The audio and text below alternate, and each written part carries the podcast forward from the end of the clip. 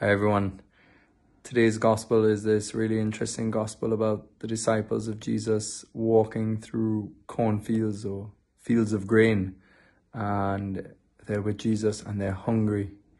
And there's a parallel between this and David, the great King David, as he goes through the same fields with his soldiers and they are hungry. And a priest that I know, a friend of mine, Father Barry, in his own homily today pointed out something that I just want to share. And he said, you know, the disciples of Jesus are willing to go hungry, willing to forego satisfaction for their own earthly desires to be with Jesus. They're hungry because Jesus is leading them, and you know, they could have been at home, they could have been, you know, well fed wherever they are, but they chose to follow him, and they chose to be in touch with that greater satisfaction, to be near Jesus, to be in his presence, to love him and to experience his nearness to them. But that comes at a cost. It comes at the cost of this hunger. And sometimes when we're getting closer to the Lord, I suppose,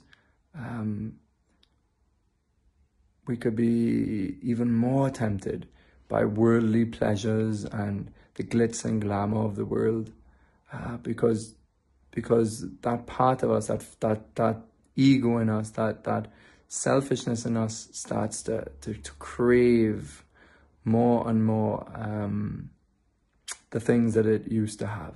So someone who's now on the verge of conversion and really trying to live their faith, you know, their Catholic faith is no longer just only Mass on a Sunday and an occasional prayer here and there, but their whole lives are starting to be ordered towards Christ and to want to be near him. Then, you know, there could be temptations, could be a worldly hunger that starts to open up. But Jesus knows their hunger in the gospel, and so he goes to find a solution for it. And so they pluck grain. The church fathers, when they look at this example, they say that really the grain stand for two things. One, the scriptures, and number two, souls. And this Father Barry mentioned this as well. And he says that, you know, quoting the church fathers, that Jesus stands in this field and the harvest is all around Jesus. This grain is all around Jesus. So just how Jesus stands in the midst of a harvest of souls and the world. But they are hungry, and on a spiritual reading of this gospel, we could see how Jesus feeds them with the grain, and the scriptures. We could see this grain, as they eat this grain, it's like the scripture. It's like every moment, every mystery, every truth in the scriptures has an infinite power for our soul, has an infinite value for our soul. And so they eat this grain, and you know, we are to eat the scriptures. We are to really hunger for the scriptures every day, because that's God's mind. That's reality. The scripture is reality. It's more real than this crisis of the world is going through. It's more real than your emotions and feelings about how to interpret these events of things. The scriptures are the rock. The scriptures are what we should conform our minds to. And so the Holy Spirit, you know, leads us in understanding and eating the scriptures. And so they pluck this grain and they're being fed. And the next thing is also souls. The church, Jesus stands in the midst of a harvest of souls. He says that in another piece of scripture, that the harvest is plenty, but the laborers are few.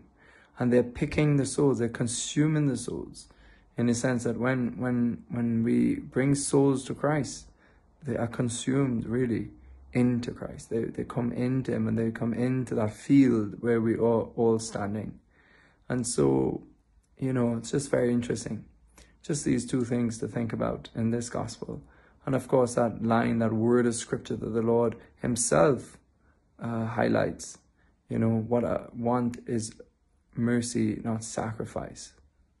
What I want is mercy, not sacrifice. Now, what he's talking about is not talking about the sacrifices of life that we have to go through, obviously. He's speaking about the sacrifice of bulls and goats and sheep and the old rituals that the old law and the old covenant did as a sacrifice for God. But something new is here, Jesus says in the gospel. There's something greater than the temple here, and that is Jesus himself. And so we are to ultimately... heart of the gospel is the heart of the scriptures, and the heart of whole harvest of souls is mercy. So Jesus offers us the mercy of the comfort and consolation of feeding on him in the scriptures, and the mercy that we are to bestow on souls, because the greatest mercy we could do or offer someone is to bring them, or at least be instruments for them for their salvation. So may the Lord bless you and fill you with his peace these days. God bless you all.